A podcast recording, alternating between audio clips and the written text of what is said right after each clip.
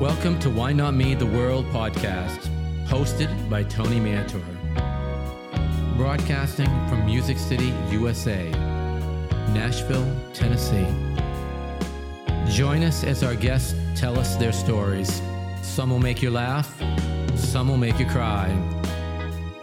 Real life people who will inspire and show that you are not alone in this world. Hopefully, you'll gain more awareness, acceptance, and a better understanding for autism around the world.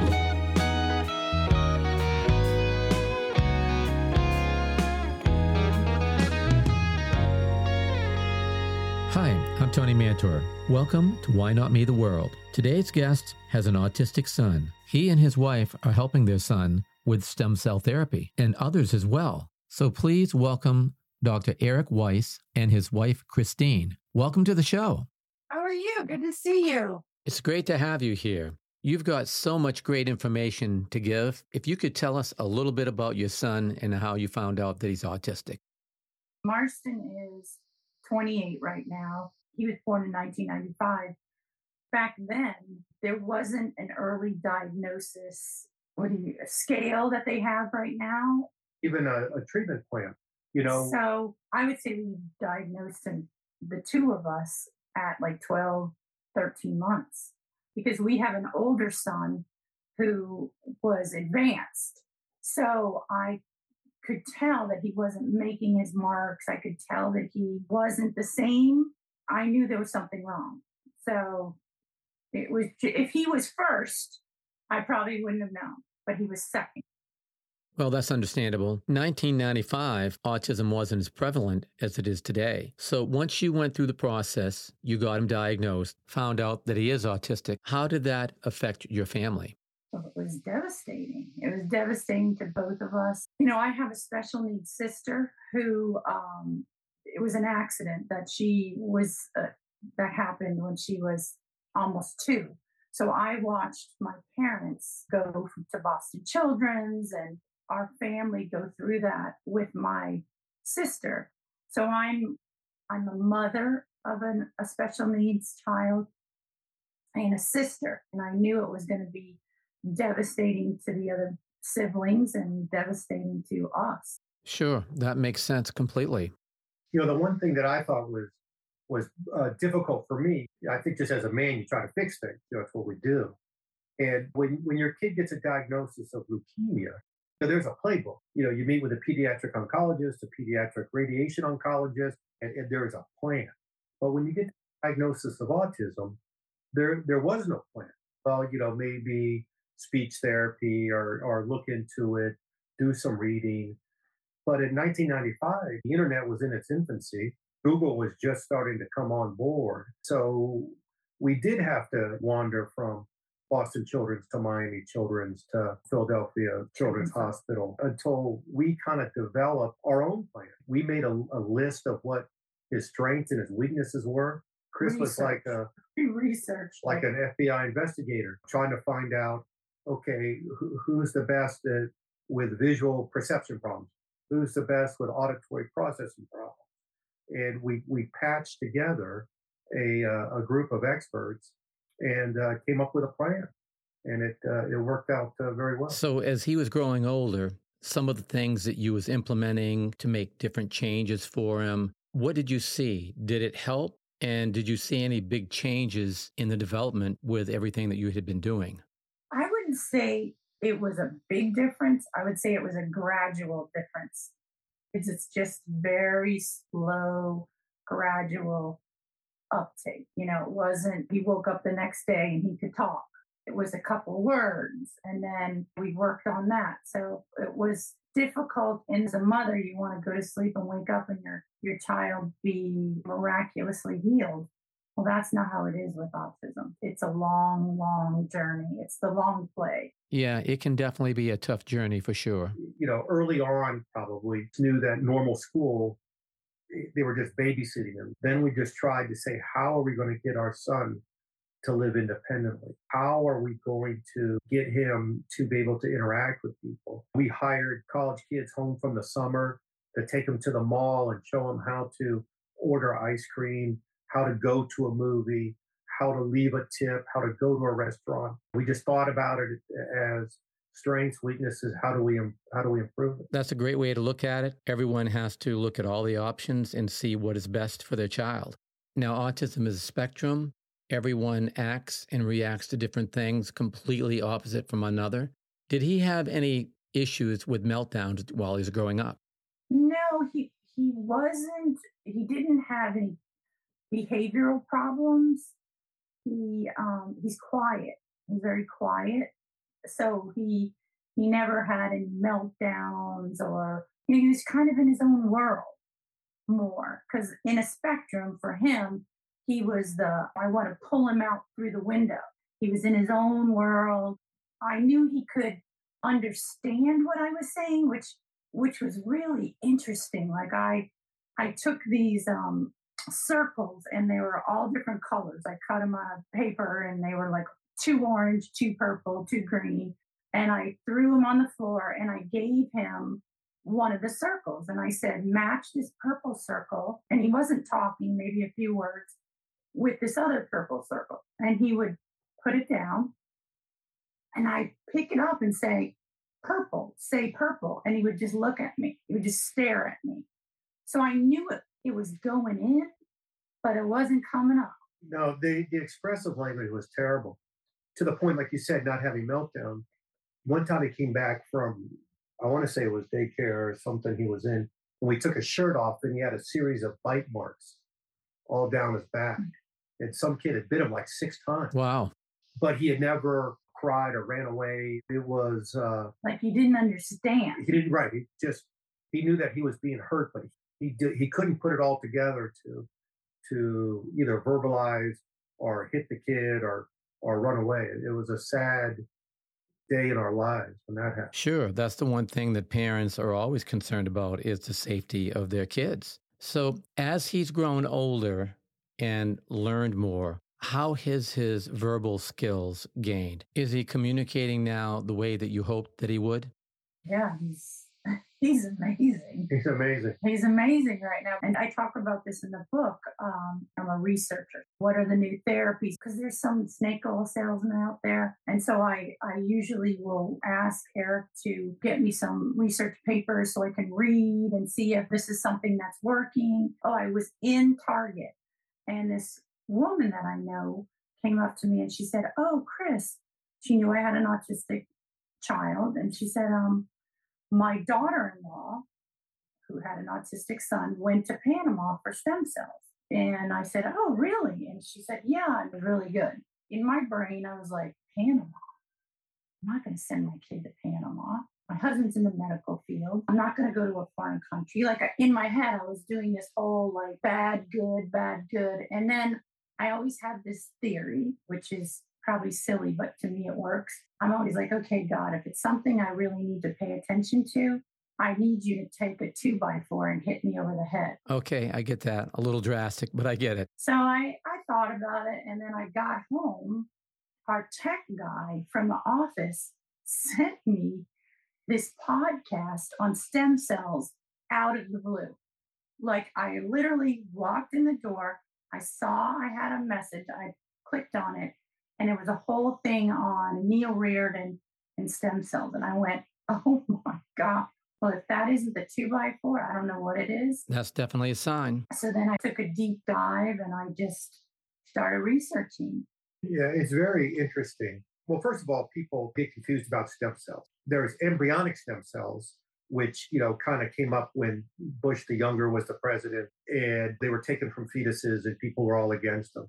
Fetal stem cells are designed to make a baby. Not much has ever been done with fetal stem cells. They can cause cancers and things like this. But about halfway through the second trimester, the baby is, is really a formed person. All it does is, is grow. And so it doesn't have fetal stem cells anymore. It has adult stem cells.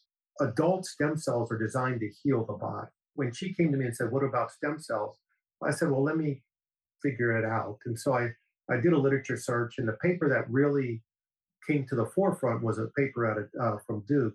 And I went to Duke, and it turned out that I knew some of the people that wrote the paper.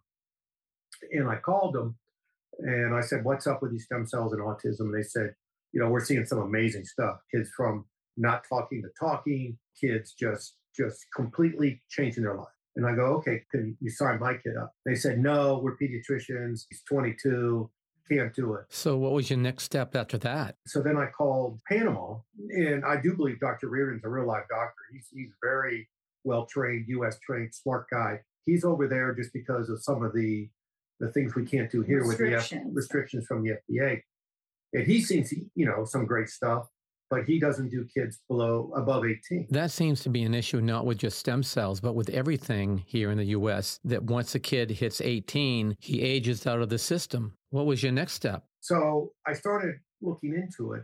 To make a long story short, they did autopsy studies on kids with, with autism, and these kids had brain inflammation. So for the first time, we said, okay, we found something different about the autistic brains. They have brain, they have inflammation in these certain areas. And the follow up was that they took 25 kids who were living and did spinal taps on them, and they had all these neuroinflammatory mediators in their spinal fluid, which is what you would expect if you had inflammation in the brain. At the same time, this was happening. We know people that suffer traumatic brain injury get inflammation. And so the TBI people were looking for the magic bullet on how to turn off brain inflammation. And was it steroids? No. Was it Motrin? No. What they found out was there was a specific cell in umbilical cord blood which can turn off brain inflammation. So, what happened from there with the studies? The guys from Duke said, the TBI guys just said this mesenchymal stem cell has the ability to turn off brain inflammation. Let's try it. So, what happened next? They tried it and they tried it in 2019 and 60% of the population got significantly better. Wow, that's big numbers. I mean, crazy stuff like MRIs before and after showing more connections, showing less inflammation. Their brain waves got more normal. Unfortunately, that was published in 2019, followed by the pandemic. And so there's some more studies that um, that Duke is working on that should come out shortly.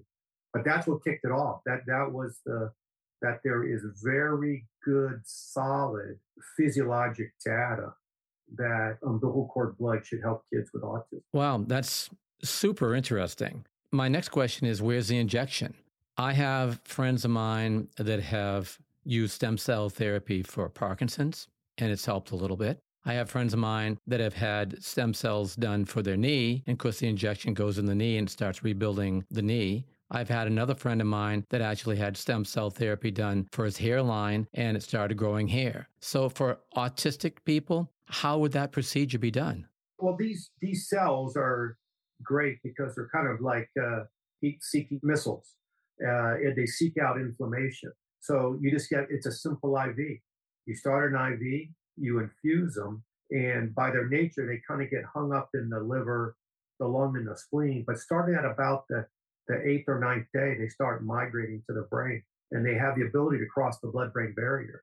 And they go in and not only turn off inflammation, but they turn on restoration. And it's and it's the umbilical cord. So this is medical waste. When you when you mm. have a baby, they usually throw the umbilical cord away for medical waste. So they save the umbilical cord, they draw out the blood from the umbilical cord. Of course, it goes off and gets tested for a bunch of different diseases because we want them to be pure when you give it to someone else. Sure. So you tried this on your son, and what was the results from this? It was a game changer for our son. So what changes did you notice? Game conversing. Right. He, had he started asking questions. He picked up he a had, cell phone and started calling his cousins. Right. He had stem cells, and it doesn't happen this quickly all the time. So, how long did this process take? He got his stem cells and he slept like 14 hours. And I was a wreck because I thought this could be bad, it could be good. We were at a hotel and he and he woke up. We went downstairs and he said, Where did you and dad no, where did you meet? Where did you and dad meet? I started getting nervous because I thought, remember we met in the lobby? And he goes, no, no, no, mom. And this is a kid who talked for function. Where are we going? Never, what are we doing tomorrow? Where's what the time? bathroom? Yeah. You know, never personal conversation about anything. And he said, no, mom. When was the first time you and dad met? Tell me about that. And I mean, it was mind blowing. Like I just started, I said, Your brothers have never asked me that. I just started crying and told him the story. And we're sitting at breakfast and he's poured pancakes on his syrup on his syrup on his pancakes for his whole life, gluten free pancakes. And he looked at the pancake thing and he said, Mom, where does syrup come from? Is it a recipe? I never heard him say the word. Or do they make it like this? Does it come from nature like this? And I was oh my God. I said, well, I'm from New England. Told how we would go and put the pail on the tree. And it was just, it was like someone took a veil and pulled it up and he saw the world in a different light. Wow, that's amazing. So, what was the time frame from the very first injection to the time that you saw the big change? It was we there saw was some those, stuff overnight, but then he consistently we consistent like he got that better. stuff was right right away. And then as he went on, it was more evident that he he had critical thinking that he never had before. Like he would weigh decisions out, and I never. he never got a driver's license. Right, he got a driver's license. He he drives a car right now. Like he's been driving a car since he was 22. I mean, he lives on his own right now. He has a job. I mean, these are things that we never thought would ever happen to him. And he continually makes progress. But we've given him stem cells twice a year. We've been giving him stem, stem cells. The, these cells are are unique in the fact that you would think that they would set up. Everybody thinks, oh, if I give a stem cell, it'll go to his brain, it'll make a new brain cell, and that's why it gets better. But that's not how these stem cells work. As you know, this is uh, this is a product from somebody else, and so it, it it is a transplant, but you're not getting immunosuppressed. So it has a definite lifespan. So if you look at the original Duke study, these kids got a single dose and they continued to get better for six months. And at six months, they plateaued, but they never went back down. And the gains you saw in six months were equivalent to what you usually see in two years with intensive therapy. So it was about a 4x jump Right. in, in that time. And so this is all new. There's never been a study where they've given somebody else stem cells, a second or a third dose, to see what happens. We've done that with our son. To make a, a long story short, we were looking for some place to get it done. Uh, I can't believe I'm blank- blanking on his name. Uh, Thomas Loeb. Thomas Loeb, former head of pediatric surgery for St. Jude's Children's Hospital. He, he was on faculty at University of Illinois Chicago, and they had a study going on. And so Marston went up there, and he showed me how to do it. So I did it for my son, and we saw great, great progress. And then Chris said, "It's hard to do this. There's just not enough people doing this." Right. And I said, at the end of your life, are you going to be happy? Are you going to be okay with the fact that you've been given this opportunity to help other people, especially moms like me and dads like you, and you didn't take it up? You didn't say, I'm going to do this and I'm going to help other people because I know I can do this. I said, why don't we just cancel all of our surgeries on Fridays and let's see if we can do this to help other people. I think that's a great idea. Helping is always good.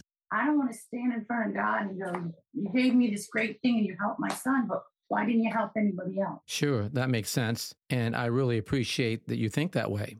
No, and and to be honest, I can relate to other parents because I am a parent. Sure. And as I tell people, this isn't my day job. Right. I don't have to make a lot of money doing this. I just have to not lose money. I had to hire a PA and do, do some other stuff, get some equipment and things like that. Sure. Are there any studies that show the results of what this does?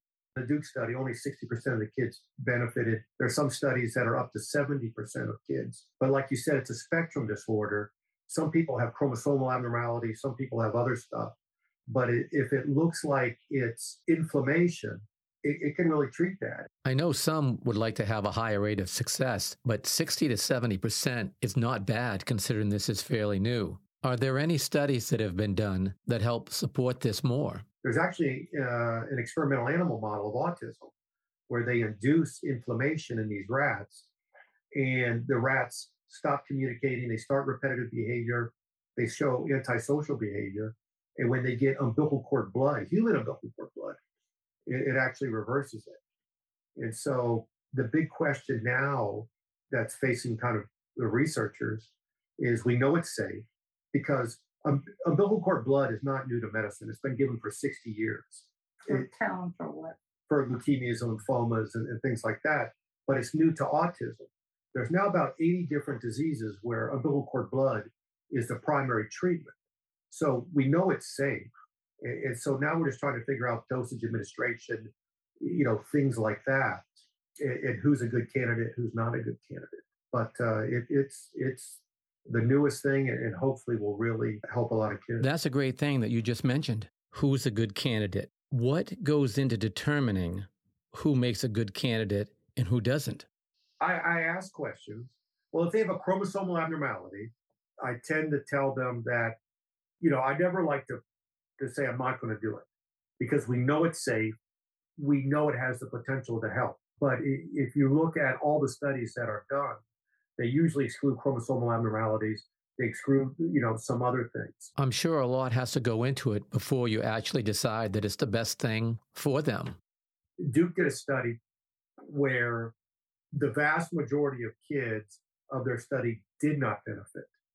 But when they separated out kids with an IQ of below 60, those were the people that didn't respond. Above, or excuse me, I say 60, 70. So people above an IQ of 70, which an IQ of 70 is still pretty profoundly disabled. Those as a group benefited. So if they're very profoundly intellectually disabled, uh, I would tell them up front that they they may be a non-responder. That's actually pretty interesting facts. But my thing with that was, I think it. You know, I'm not a doctor, but I think in things of common sense. I went like, what about those children who are below, maybe they need more because they're more profound. You're giving the same dosage that a kid above 70 gets. Maybe there do- there's a problem with dosage, and we don't really know that yet. Right. It may be higher doses, multiple doses. Because it's in it's such it's it's in its infancy. And if that was my child, I would be thinking, well, yeah, maybe he he needs more if it's safe. I think everything that you say makes sense. There's a couple of things I think that needs to be addressed. One is I've had a couple of friends of mine, they've done stem cell therapy. They've been very fortunate and it worked very well for them. The thing that they did tell me that is sad, but it's the truth, is that it's very expensive. And of course, insurance doesn't cover it yet. I, I think this will, though. I, I, within, I would say, five to 10 years when all the research comes in, because right now there's nothing else to treat it. But you're right. I would say that not everybody can afford it, but but there's people who are paying more for therapies and things like that. I think an average number just for a kid I treat is about uh, $8,400, which is a lot of money, and I get it. But when I took my kid to Chicago, it was over $20,000. Yeah, I hope you're right because unfortunately, anything in the health related field is very expensive. I'm trying to, like I said, I'm trying to offer it the most cost effective way that that I know how. The problem is a mother gives birth, you've got 48 hours to get the umbilical cord and the umbilical cord blood to the lab, where it has to be processed and then frozen. And then you wait for the genetic profile of the mother the baby, and all the blood work, HIV, uh, all the hepatitis, cytomegalovirus, West Nile, Zika, everything that can be transmitted through blood gets tested, and that takes weeks and weeks and weeks. So then all of a sudden, the data comes in. The mom could have anything from a venereal disease to tattoo. Yeah, even tattoos get ruled out, but uh, something called cytomegalovirus, which is kind of common, and then that has to be thrown away or even hepatitis, which is somewhat common too. So, so what's the stats? Like so only about one out of 10 to two out of 10 are good to go. But they've invested all their money in 10 out of 10 and then have to get rid of eight because of pre-existing illness, maybe some type of genetic abnormality that runs in the family line, things that you don't know about. Sure, that makes sense. So that's why it's so costly. It comes on ice, minus 80. Yeah, these are living cells going into you. Yeah, that's understandable because anything that's on the front end of medicine is always more expensive. And then as it becomes more prevalent, cost goes down. Insurances will get in there and help out. So I, I get it. So let's change gears here a little bit. Earlier on in this conversation, you mentioned a book. So did you write a book? If you would, tell us a little bit about that. Actually, I like to say she wrote a book about it. uh, I, I wrote I wrote a section on stem cells. Three chapters. Three chapters on stem cells but it, our son's name is Marston. It's called Educating Marston. And it, it's a wonderful story. I'll, I'll plug this. I think it's a great book, but it summarizes her drive to make our child what he is today. And is he perfect? No, he's not perfect, but he can live on his own. He can drive a car. He has a, a job that people love him at. He gets up every day and goes to work. And he's never been happier. And she just summed up her life in the book, things that worked, things that didn't. Moms who have autistic children, we don't have a lot of time. So in the back of the book, I just have a reference chapter on everything. So you can go to the back and look up auditory processing. I would have you know, Tomatis and the who I went to, the website, the phone number, how it worked, blah, blah, blah. That sounds like really great information. For me, that's what I would have done. I didn't have time to read, and I get that, but you want the information, it's there. And then the three chapters on stem cells, we don't really advertise that we don't that we do stem cells. It's a little group that of moms that kind of find you. But we like for them to read just the three chapters on stem cells, just so they have a basic knowledge of what's going on. Sure, that makes sense. There's a lot of information to digest, especially when it's about your own sons or daughters. It's not magic, but it, it, it lays out, or I tried to lay out, the biologic basis. What do these cells do? What do kids with autism have? And how should they interact to make your kid better. And I think that when people read it, it makes sense that it should help. And it looks like it does. Now there's probably 15 to 20 studies that have all been very positive on outcome. And they, like I said, and they all running 60, 70% of responders. Actually, we went to Duke and, and we sat down with them. They haven't even looked at their non responders yet they're still trying to figure out the magic dose and, and, things like that. Well, that shows there's just a lot of research to be done, but that's really good stuff. It's super cool. We, you know, we sat down with them at the The name of her department is Cellular Cures. You would have never thought five years ago or 10 years ago there would be a department called Cellular Cures. Well, science is growing in leaps and bounds, and that's a very good thing. Umbilical cord blood will be the biggest thing in medicine since antibiotics. Shown to grow new knee cartilage. It's, it helps back, hair, all sorts of stuff. Yeah, it's very interesting, and it's definitely something that's uh, here to stay, and I think it's a good thing. For me personally, I feel like I'm at the top of this journey because when Marston was diagnosed, it was probably one in 10,000, and now it's one in 30, one in 25. And I just said, you know what? I'm the beginning of this. And I I have done this journey and I feel like not everything works for everybody, but I want to share this. It's such a struggle. And I wanted to write this book to help people. Well, personally, I think that's a great thing to do. And I also think that a lot of people are going to benefit from the things that you've gone through and what you're sharing with your book even now it's hard because you look at your child and you dream about what they're going to be, who they're going to marry, what their life's going to be, but it's not going to be that. But I want people to have hope that they can be on their own. Sure. And hope is a great thing. These are things that can help them on their journey. And, and they can have a very meaningful life, just right. like your life. You know? Right.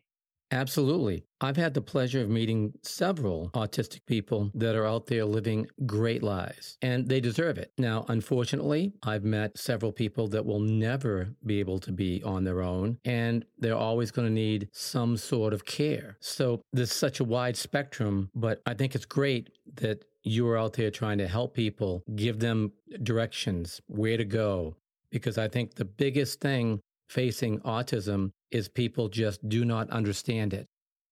And, you know, we all want a purpose. And I think that Marston feels like he has a purpose when he goes to work, just like anybody else. You know, we've seen kids that come here who are nine years old, not potty trained, not speaking, get one dose of stem cells, and the mom will call and go, they got potty trained in a week and they're, they're starting to interact with their child, with their siblings, and they're talking.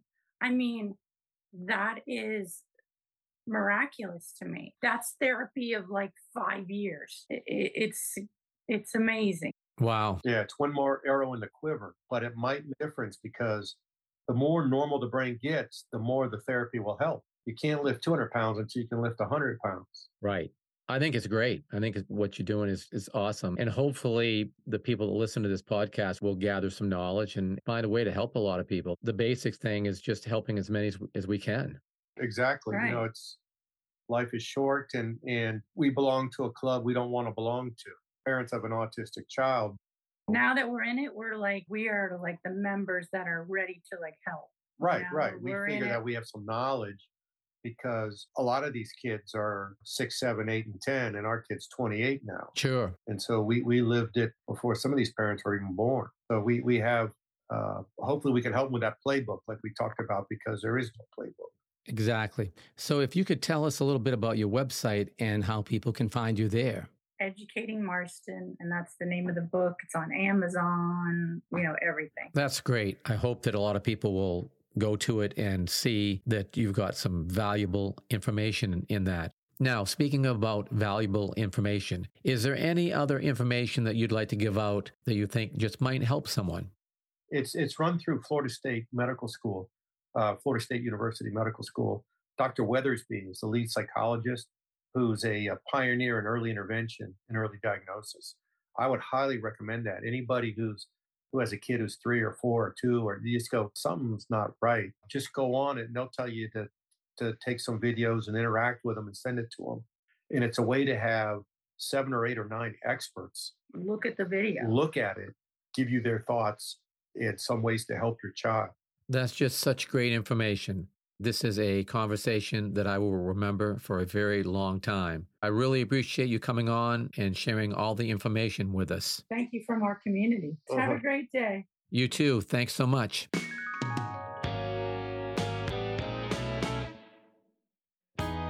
Thanks for taking the time out of your busy schedule to listen to our show today. We hope that you enjoyed it as much as we enjoyed bringing it to you. If you know anyone that would like to tell us their story, send them to tonymantor.com, contact, then they can give us their information so one day they may be a guest on our show.